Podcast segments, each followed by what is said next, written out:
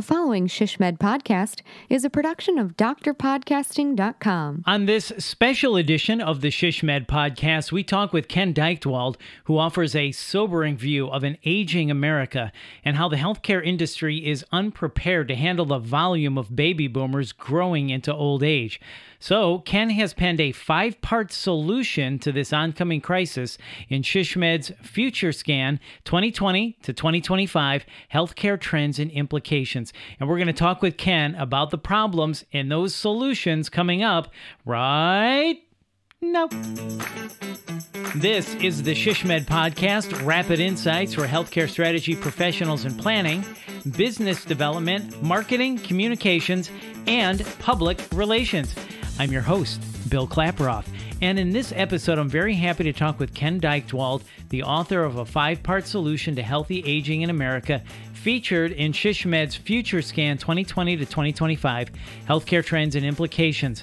Ken is also an author, having written 16 books, with his 17th on the way, as he is the co author of the long awaited new book, What Retirees Want a holistic view of life's third age. Ken is also the founder and CEO of AgeWave, a firm created to guide companies and government groups in product and service development for boomers and mature adults. Ken, so happy to talk with you. Welcome to the SHSMD podcast. It's great to be with you, Bill. I've been looking forward to it as well. Oh, well, that's wonderful. Thank you for that.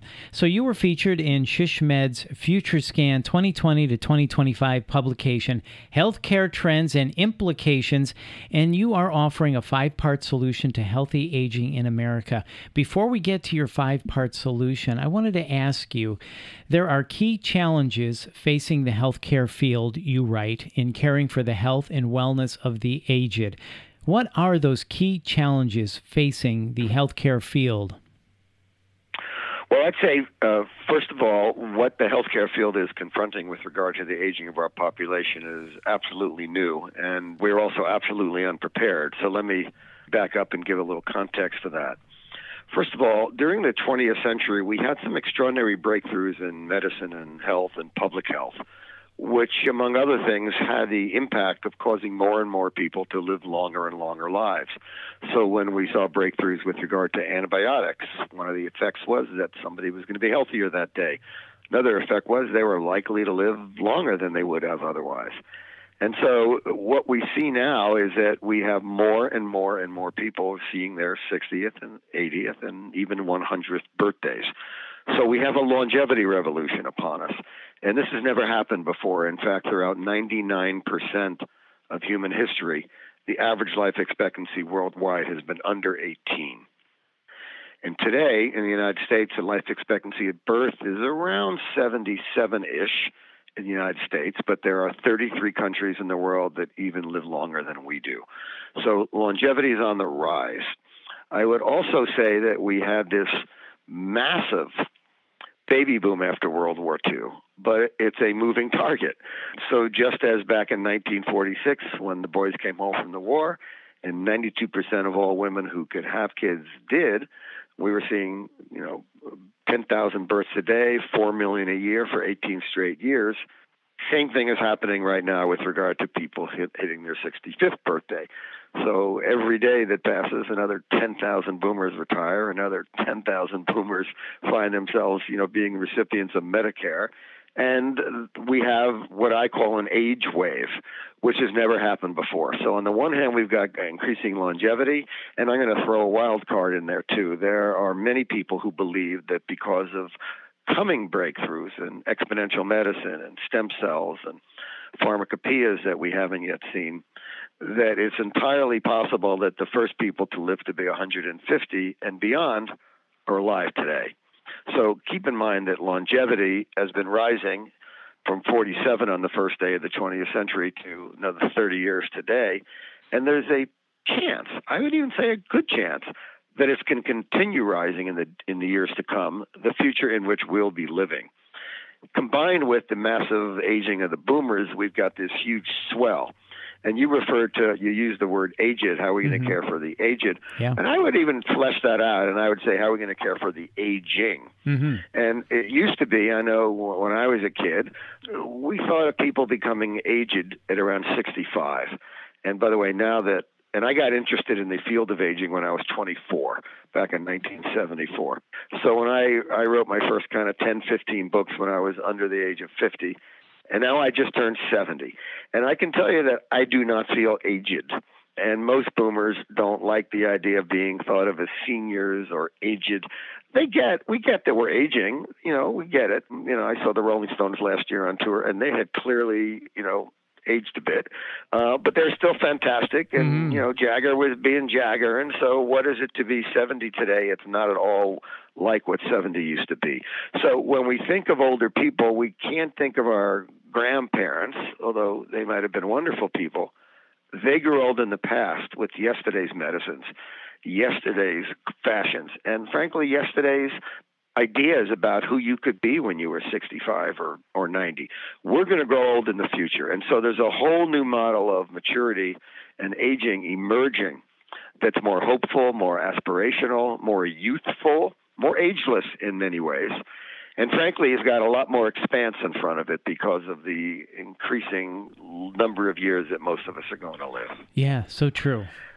part part of the challenge, Bill, is that we haven't set up our medical system to deal with older people very well. Uh, it, it's sort of a whoops, but you know, like with capital letters, because the breakthroughs in our medical system are what are causing this age wave. But ironically and unfortunately, we haven't really yet reshaped our medical priorities and our intelligence and our competencies and even our funding to match our health spans to our lifespans. So we have not really created a healthy version of aging, particularly in the United States. We got some serious catching up to do on that front. Yeah, that really makes sense. So that really illuminates the issue here. Some of the key things you said there longevity is on the rise, the age wave is coming. This is all new and we're unprepared. So that really kind of sets the stage. And I'm happy you're a Rolling Stones fan. So there's a lot you said there. I love that. That's all good. So these are the key challenges facing the healthcare field. So you have come up with a five part solution to healthy aging in America. So looking forward to this. So let's take these one by one, Ken. I'll read them off and then let's discuss each one of these. So, number one of your five part plan is use advances in medicine and technology to develop innovative solutions for healthy aging. Yeah, I put that in the future scan piece because I think oddly, many folks in the healthcare field, and when we talk about the healthcare system, we forget to include science. Many of the problems of old age, of our later years, are going to need to be solved in the lab. They're going to need to be solved with new technologies, with artificial intelligence, with new pharmacopoeias, with new understandings of body's metabolism, with new understandings of the brain. And unfortunately, in our country, we don't go to bat for science.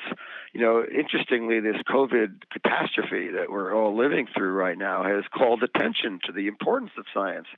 But with regard to heart disease and cancer and diabetes and Alzheimer's and COPD, the problems of older adults and stroke, we have smart science, but we have not really created moonshots around our science to eliminate many of the diseases of the later years. And boy, if we could do that, we'd have a healthier version of aging. We'd have far fewer people needing ongoing care. We'd have far fewer dollars being spent on the disabilities of old age. And we have a healthier population. We haven't been doing that. We spend so little on scientific research as a nation, we should be ashamed of ourselves. And unfortunately, even for example, I've watched over the last 10 years, you know, every single political debate for the national offices. And science is almost never discussed. There's usually a throwaway comment about a battle against cancer and maybe one line about brain health, Alzheimer's. But we haven't really identified scientific breakthroughs as what the healthcare system requires as a result of the aging of our population. So I would say that we need to make that not only front and center, but an integrated part of all health discussions and considerations, which is where is the science that can save us in the first place. I'll, I'll give you a thought that I just remembered. There's a guy named Uwe Reinhardt that was a brilliant health economist professor at Princeton who once I was sitting in the audience at a conference and he told the story of a guy going out to uh, have a picnic. And he takes out his picnic lunch and a little bottle of wine and he's sitting by the side of a river and he's attempting to have a lovely day. And then he looks into the river and there's somebody drowning. And he thinks, oh my God, I better save their life. And he jumps into the river and he pulls them out. He gives them artificial respiration. He saves their life, sends them on their way, goes back to his picnic. Oh, there's another person drowning in the river. He dives in, pulls them out, saves their life. Trying to have his picnic again. Oh, there's another person drowning. Now three people drowning. And the whole day he's pulling people out of the river until he realizes there's somebody upstream pushing them in. And we do a lot of pulling people out of the river in our healthcare system, and we don't do nearly as much not pushing them in in the first place. So, using science, and by science, I really do mean science in the lab, and also tech science and, and the exponential worlds that are emerging, where things like artificial intelligence can substantially speed up moving towards an exponential growth in knowledge and, and skills. So, with the state of technology, information technology as we know it now, as it gets more interested in biologic situations, we're going to find ourselves in the years to come being able to do things and figure things out faster and smarter and in more complex ways than we ever did before. And so, to me, that's got to be a part of a, any any future vision of a healthcare system. It's not just a hospital in the neighborhood; it may be the lab over in the university, eight thousand miles away really good points. We need more funding and research for these scientific breakthroughs. And I like how you said, where is the science? So we need the science.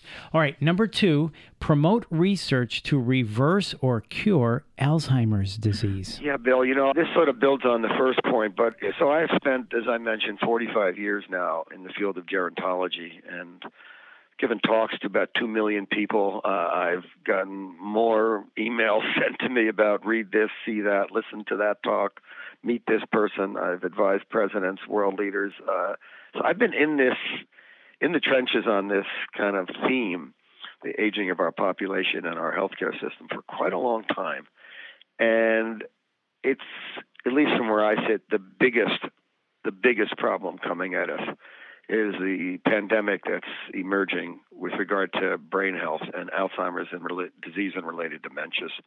When we're all young, we don't worry so much about Alzheimer's and related dementias, but as more and more of us are going to be living past our 80th and 90th birthdays, this is a serious problem coming. And I would say it's the most serious problem pertaining to the aging of our population. Sometimes people will say to me, well, What about isolation and loneliness? Yeah, it's tough. Not a great thing, but we can fix that with more communal activities and intergenerational connections. Okay, what about poverty and old age? Yeah, that's a terrible thing, but that can also be fixed by people working a bit longer and maybe you know sharing more resources, having roommates, and moving to a less expensive neighborhood. And it's not perfect, but there are solutions. But you lose your mind, there's no treatment for that right now. There is no cure there is no breakthrough today. And so we've already got 5 million people with Alzheimer's disease in America. And the projections are in the next 20 years, it's going to rise to 15 million.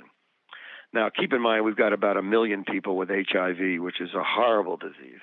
And we know how many people, the numbers are rising, that have been infected with coronavirus. But we've got 5 million people with Alzheimer's right now, and it's multiplying. Also, what scientists and researchers are telling us is that even before folks start to forget their keys or repeat themselves, maybe 10 years before, the beginnings of this disease have, have started. And so there actually might be 20 million of us right now with Alzheimer's disease, and we don't yet know it. If this continues, it will be the sinkhole of the 21st century. So, for all the fact that for a 100,000 years we've been trying to grow long lived people, and we're doing an okay job of it now. We are aging all over the world. There's a billion people around the world right now over the age of 60. If we don't solve this disease, we're in trouble. And it's not just that you know you get you know you get Alzheimer's and you pass away. It doesn't work like that. My mom had Alzheimer's for 12 years. And just every time I'd be with her, she'd be less there. And then she couldn't remember where she was. And then she'd have to wear a diaper. And then she'd be falling down and breaking her hip and breaking her arm. And, and it's a long, slow decimation that happens with this disease. And we are not, we have not built a scientific intelligence or even a medical assault on stopping Alzheimer's or ending it. Now, I will tell you that when I was a younger guy, when I was 30, I collaborated on a book with Jonas Salk, the uh, gentleman who had the breakthrough with regard to polio. And one night at dinner, Dr. Salk was explaining to me how in the 1940s, when polio, poliomyelitis was rampant, people were terrified of this disease and were concerned about touching strangers or drinking out of a public water fountain or or you know and and then the idea was well people have to live their lives in these weird iron lungs that look sort of like coffins with your head sticking out of the end and it breathes for you. And people were saying oh my god in the future we're going to need 10 times more iron lungs. And you know in every community and Salk had a different point of view. His point of view was no we have to stop the disease and I believe that's what we need to do mm-hmm. with regard to Alzheimer's disease. It's not a matter of doing crossword puzzles or going to Amsterdam where there's an Alzheimer's friendly community where if you wander around, somebody will know to walk you home. I'd like to see the disease put behind us, ended. So, yeah. And by the way, if we could eliminate Alzheimer's disease, half of all the nursing home beds in America would empty. And about 20 million caregivers would be relieved of that challenge. And we would save over the next 20 years trillions of dollars. So everybody wins if we are able to stop the disease. So you say in the coming age wave, Alzheimer's is the number one issue, calling it the sinkhole of the 21st century. I know this podcast isn't specifically about Alzheimer's, but Ken, are we getting any closer on research or finding at least a treatment to really slow this disease down? Yeah, so 20 years ago, we didn't even you didn't even hear anything about Alzheimer's. People talked about they had an uncle who was senile, or it was believed, oh, old people they just get silly when they get old. That's you know that's what happens to the aging brain. Well, now we know more about it. Not we're not brilliant about the brain, but we know more. We know that there's all sorts of cognitive challenges in the late years. Some of them due to polypharmacy. You know, somebody may appear to have Alzheimer's but they don't. They just are taking too many medications, and their doctors are not talking to each other, and they're getting fuzzy because of that. Or other people have what's called mm-hmm. vascular dementia. So the whole idea of keeping your vascular system healthy and vital will not only prevent heart disease and stroke, but could also prevent Alzheimer's. Hence, you know, diet, exercise, sleep, and so on. And and then there are other right. there are other kinds of conditions of the later years, depression, that can be dealt with maybe with more stimulating lives. Last year, the average retiree in America watched 49 hours of television a week. Now, that's something I'm not personally uh, happy about as kind of an activist in the field because I'd like to believe that we can think of a more useful and challenging assignment for all of our elders than sitting around and watching TV all day long. And yes. so that may be one of the reasons that the brain starts to get a little, you know, little silly. But with regard to breakthroughs to stop the disease, there's more and more discussion in the last five years about preventable activity, you know, prevention activities with certain diets, plant-based diet, anti-inflammatory diet, uh, sufficient sleep, proper exercise, continually stimulating the mind, that we might be able to keep our brain health longer. But I still think back to the Jonas Salk reference that we're going to need to have some kind of pharmacologic breakthrough. And there's two different paths on that track, Bill. One path is something like uh, an AIDS cocktail, like back in the 1990s, where you take many medications every day for the rest of your life, or like diabetes management, you have insulin, uh, you know, supplementation every day the rest of your life. that's one approach. The other way is if somebody were able to come through with some sort of a vaccine breakthrough. So you get an injection or an infusion and you it's stopped in its tracks and you have no Alzheimer's the rest of your life. I think that's what we're hoping for. Absolutely. And we are all hoping for that. And we thank you for raising awareness for this Alzheimer's issue, which is a tsunami coming in the form of this age wave that's going to be upon us. That's for sure. Well, thank you for informing us of that. Bill, you and I, as we're imagining the future here, the future hasn't happened yet. So we can either create a future in which we've got hundreds of millions of long lived men and women, by the way, including ourselves and our loved ones, who are productive and contributory and have purpose in their lives. Or we create another future in which we've got tens of millions of us who can't remember who we are and who are falling down and we can't control our, our toileting. And it's up to us to shape one future or the other. And I would tell you that if we don't take action, that crummier version I just described is where we're heading right now. Mm-hmm. We want that good version. Good. We want the Stones playing when they're 90. okay, number three find and recruit healthcare professionals specializing in gerontology. Yeah, this is a really interesting one, and I'm even going to add another word to that to the, your intro. And to, I know what I wrote about in that article for Future Scanner. What we wrote about was that it's not just find a recruit; it's train. Here's one of, what should be one of our biggest outcries: we do not have doctors, nurses, pharmacists, physical therapists who are sufficiently trained in dealing with the needs of geriatric population. We just don't. I mean, we've got what 40, 50,000 pediatricians, and we've got less than 10,000 geriatricians. And not only that, but they're the lowest paid of all practicing physicians in America. So it doesn't seem to be an appealing category. And even worse, 90% of all the doctors and nurses who graduated medical and nursing school last year did not take even one elective in geriatric medicine. Whereas you go to Great Britain or Japan, and every doctor and nurse has got to learn the basics of dealing with older patients. We don't do that in the United States. And shame on us. And frankly, shame on AARP and shame on the American Medical Association for allowing us to have, by the way, they could be incredibly wonderful people and well intentioned and highly motivated to help their communities. But there are many different complications that occur with the older man or woman, physically, psychologically, in terms of their social situation, their housing, their uh, likelihood of falling and slipping, and confusion of medications. And a lot of medications haven't even haven't been tested on older women, which is even something we should be even more ashamed of because older women are the longest lived among us and will become the the vortex of healthcare in the years to come. So, what's my point there? That healthcare systems, and by the way, we have 126 medical schools in America. There's only about 16 departments of geriatrics. Shame on us.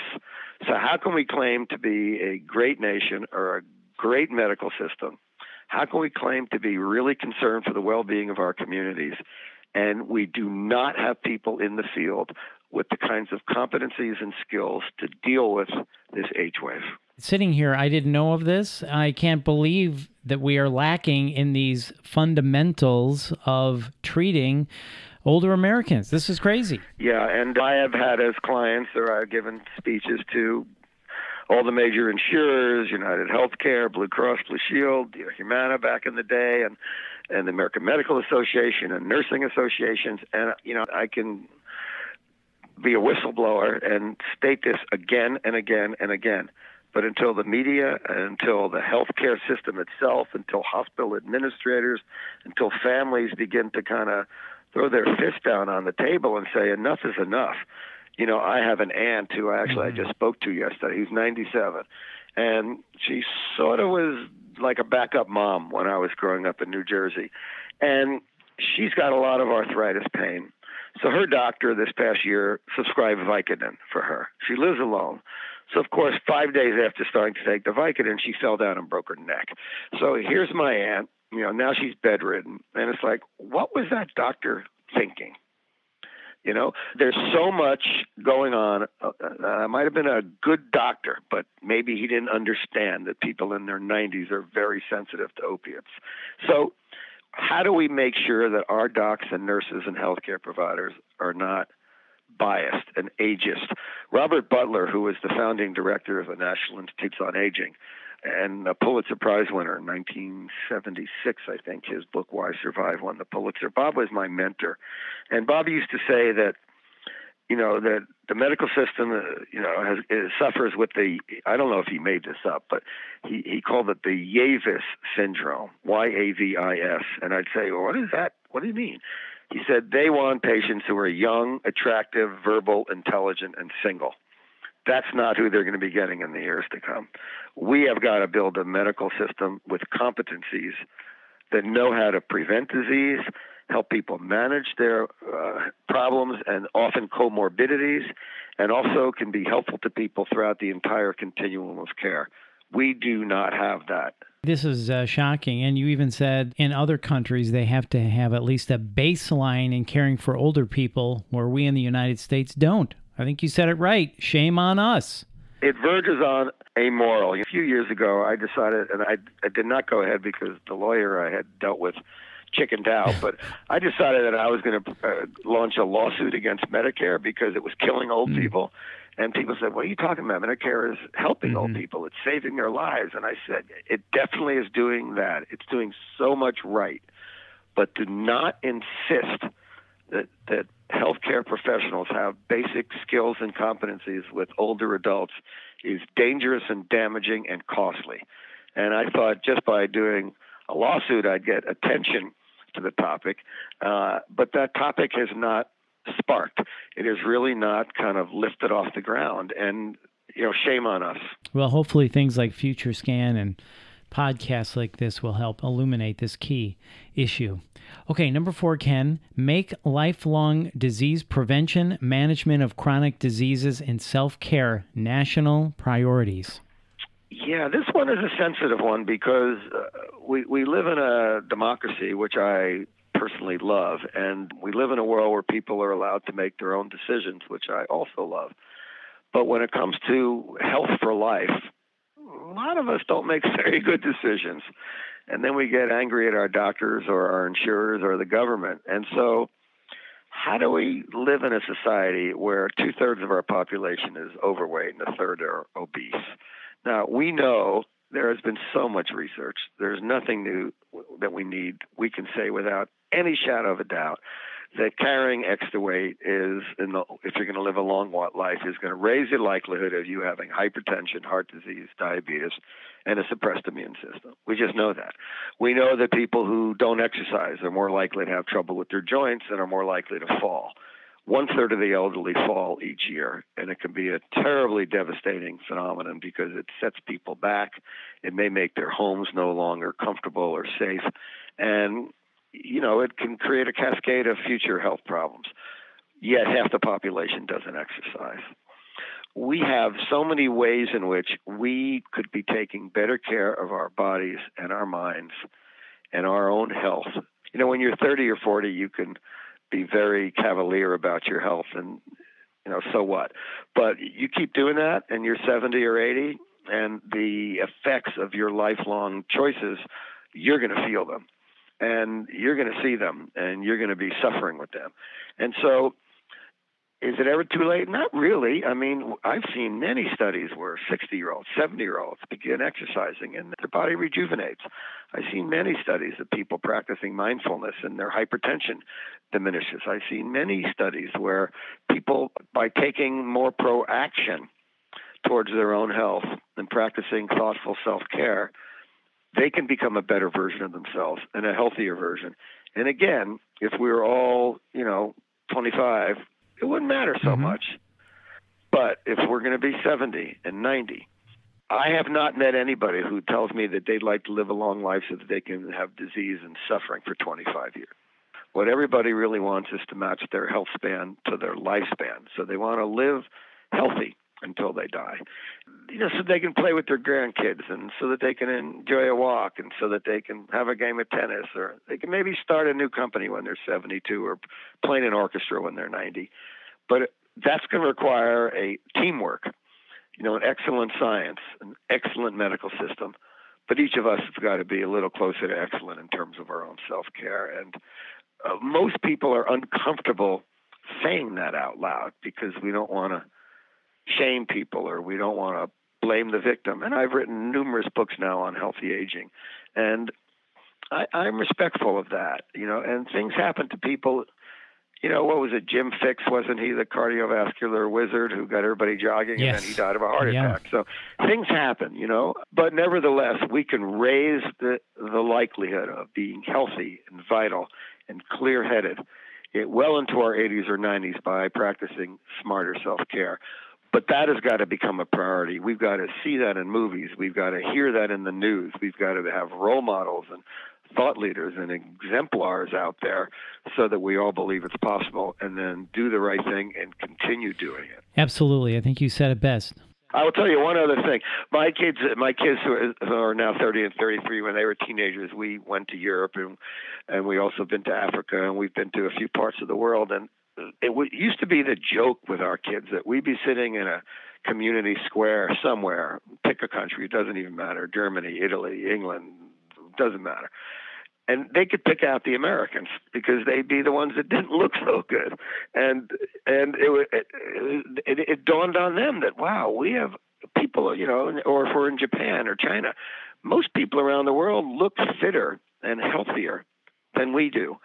And I'd say that's on us as citizens to be more responsible for our own right. health. Well, you talked about the 49 hours of sitting watching TV every week that's not going to make you fitter. No, and you know, coffee shops with sugary drinks on every corner doesn't yep. help either. Yep. So I think you said it best. We have to be excellent in our own self-care and that needs to start early and be promoted as well. So that makes sense.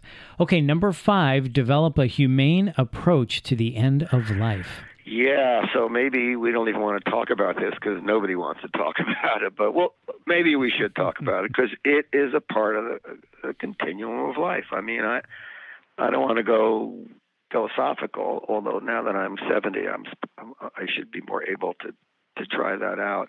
Uh, we want your philosophical views. We want that. My wife and I and our kids, we were, went on a safari a couple of years ago. It was a gift to us, and it was an amazing thing.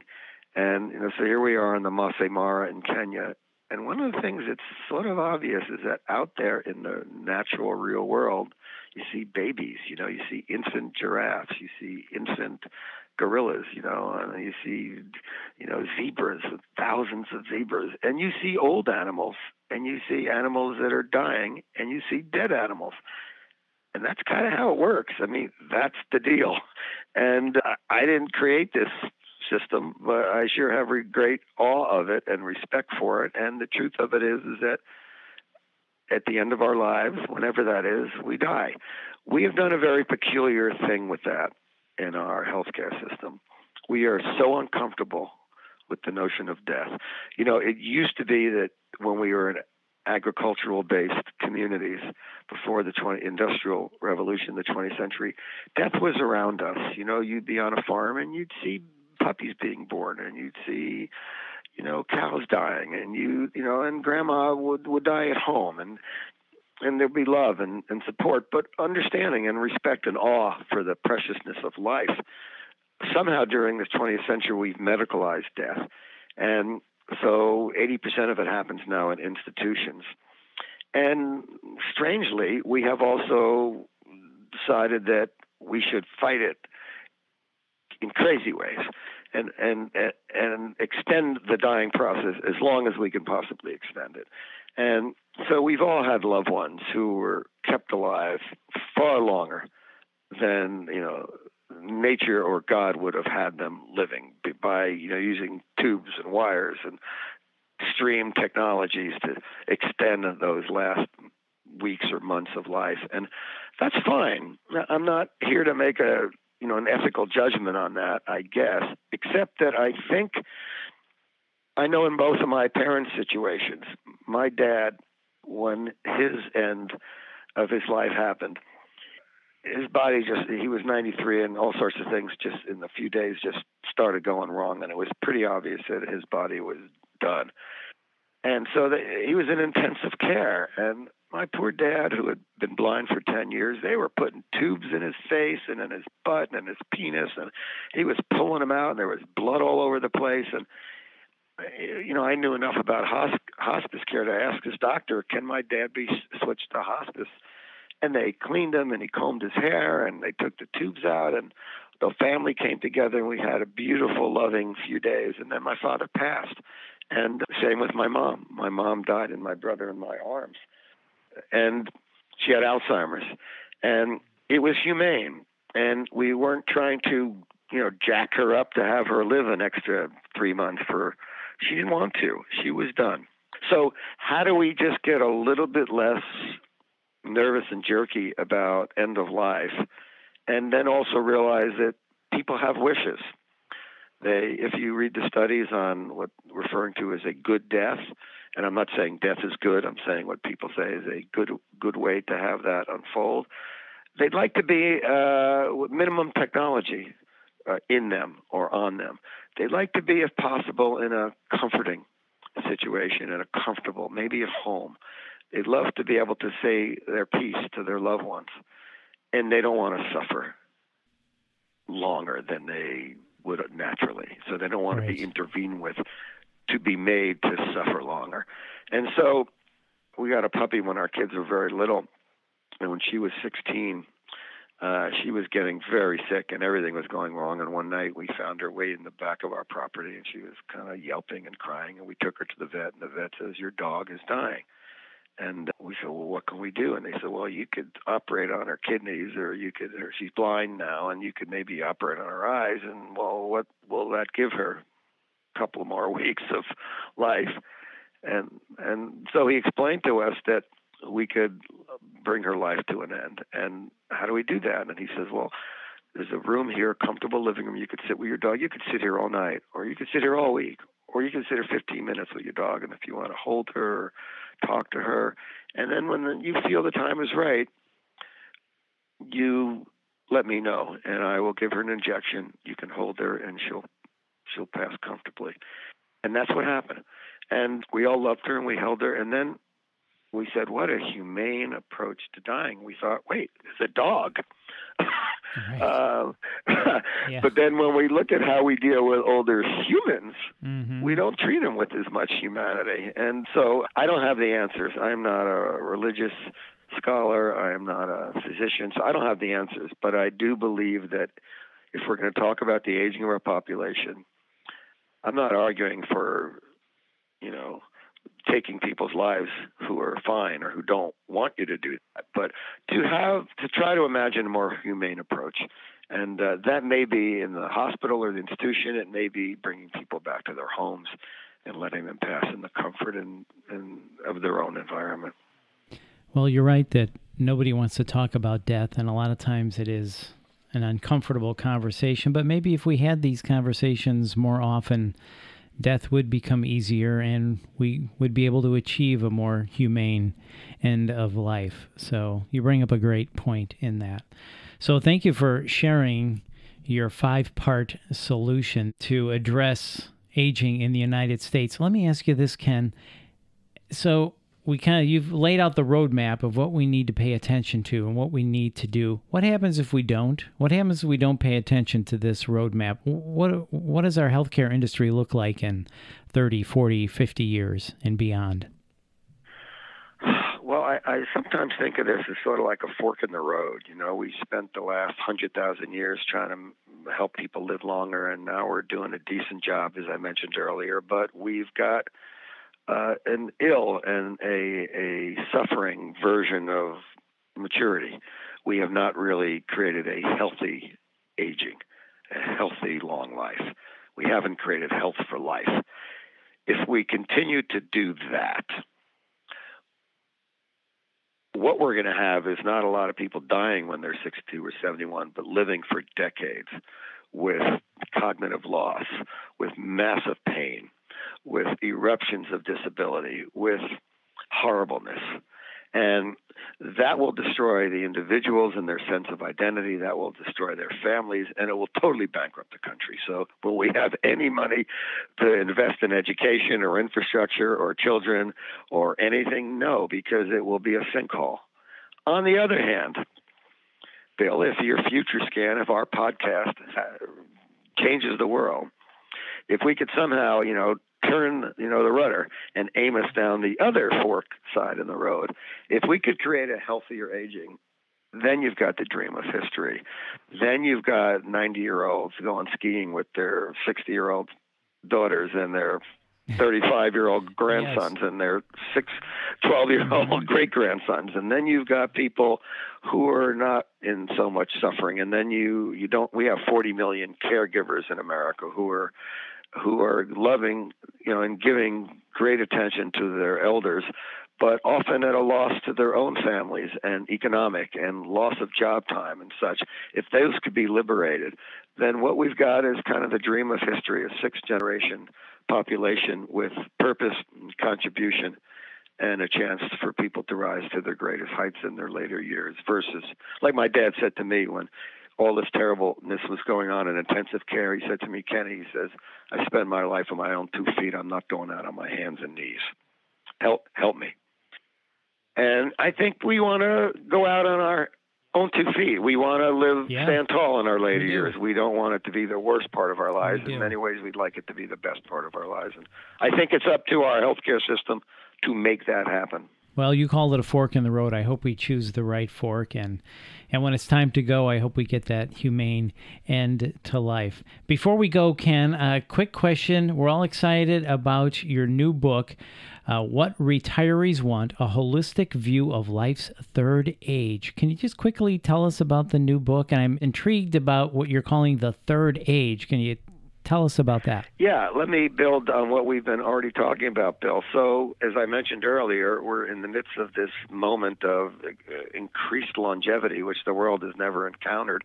So, when my grandparents reached 60, they kind of thought they were happy to live that long and maybe they'd have a few years to go uh, before their batteries wore out. And our parents had a few years in retirement, and you know that generation largely saw retirement as kind of a vacation.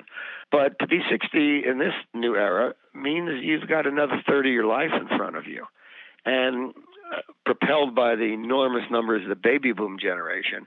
This third stage of life, this third age, is about to rise up as maybe even the cultural center of gravity, which has never happened before. However, most of us are clueless about what we ought to do after our 60th birthday. When my kids, I'm giving a lot of kids reference in this call, when they were in high school, there was a lot of infrastructure and opportunities for them to consider their four year college experience. You know, there would be college counselors giving them talks. You could go visit the campuses. There were workbooks. There were comparisons. Uh, you could try out a college for a week and see if you liked it. Maybe you want to be in the city, maybe a dorm, maybe a commute from home. But when it comes to retirement, you're just told no orientation, just have a good time. And what I've learned in my 45 years is that most people are absolutely clueless about who they could be and what's possible for them in the years to come. So Robert Morison and I have it's my first book in over 10 years. It's my 17th, but I took a long time to think about this one. And we also did a decade's worth of I'd like to feel landmark research. So we've got more insights and understandings now about what is it people want in terms of their health. Where do they want to live? Uh, who do they want to be? Do they want to go back to school or not? What is the role of family in this new third age? And not only that, but what are the opportunities for providers, whether they be health providers or housing developers or entrepreneurs or technologists, in order to meet the needs of this third age of life? And so, yeah, the book is coming out this year, and uh, we're very excited. The initial reactions have been very favorable, and we're hoping it's not only a book for anybody who comes in contact with or works with older adults, but also for anybody 40, 50, or 80 who's thinking, you know, what's possible in this next chapter. I love that. I love that thinking. Love it. And I'm hoping you write uh, the next chapter, The Fourth Age, and how we solved the coming healthcare crisis. Okay, one last question because you have a quote, and I've been intrigued by it. I'm so excited to ask you. You have a quote that says, It's time to retire retirement. What does that mean? Yeah, you know, if you look up the word retirement in Webster's dictionary, uh, it says to disappear, to go away, to withdraw. so, uh, you know, the idea of being retired, uh, you know, uh, this is going to sound like like I'm just playing around with words, but I think there's been a lot of focus on people. Uh, we say that oh, people want to be youthful. I actually think that people want to be useful. And I think the idea of retirement meaning, you know, get out of the way or go off to the sidelines or go play golf, you know, every day the rest of your life or watch TV 49 hours a week. I think it's it, it's needs to be corrected. I don't think we all ought to just disappear, withdraw, and go away. I think society needs its elders. I think that we need to remain current and useful. And I think there's going to be thousands of interesting new ways, whether it's going back to college, learning a new skill, getting a new job, falling mm-hmm. in love again if yeah. you've been divorced or widowed, or learning how to relate better to younger generations. But I think there's a new era coming. And I hope so. So we need to switch our thinking from being youthful to being useful. Yes. I love that. So good. Ken, this has been illuminating and enlightening and honest and so great to talk with you. Thank you so much for spending some time with us today. We really appreciate it. It's been absolutely my pleasure, Bill. I hope your listeners enjoy what we've talked about, and I hope it moves them to action. Absolutely. That's what we need action. We need policy in place. So let's hope that that happens, and we'll do our part to keep pushing for that as well. Thanks, Bill. All the best to you. Enjoy your family. Take care. Bye bye. That's Ken Dychtwald, and make sure you check out SHSMD's Future Scan 2020 to 2025 Healthcare Trends and Implications. In that, you can find Ken's five part solution to healthy aging in America. Also, we're really excited about Ken's new book, What Retirees Want A Holistic View of Life's Third Age. And thank you for listening to the SHSMD podcast. We appreciate it as usual. To learn more about SHSMD, visit shsmd.org and visit our education page to learn about other upcoming programs at shsmd.org slash education. And if you found this podcast helpful, make sure you please share it on all of your social channels and please hit the subscribe or follow button to get every episode. This has been a production of Dr. Podcasting. I'm Bill Klaproth. See ya.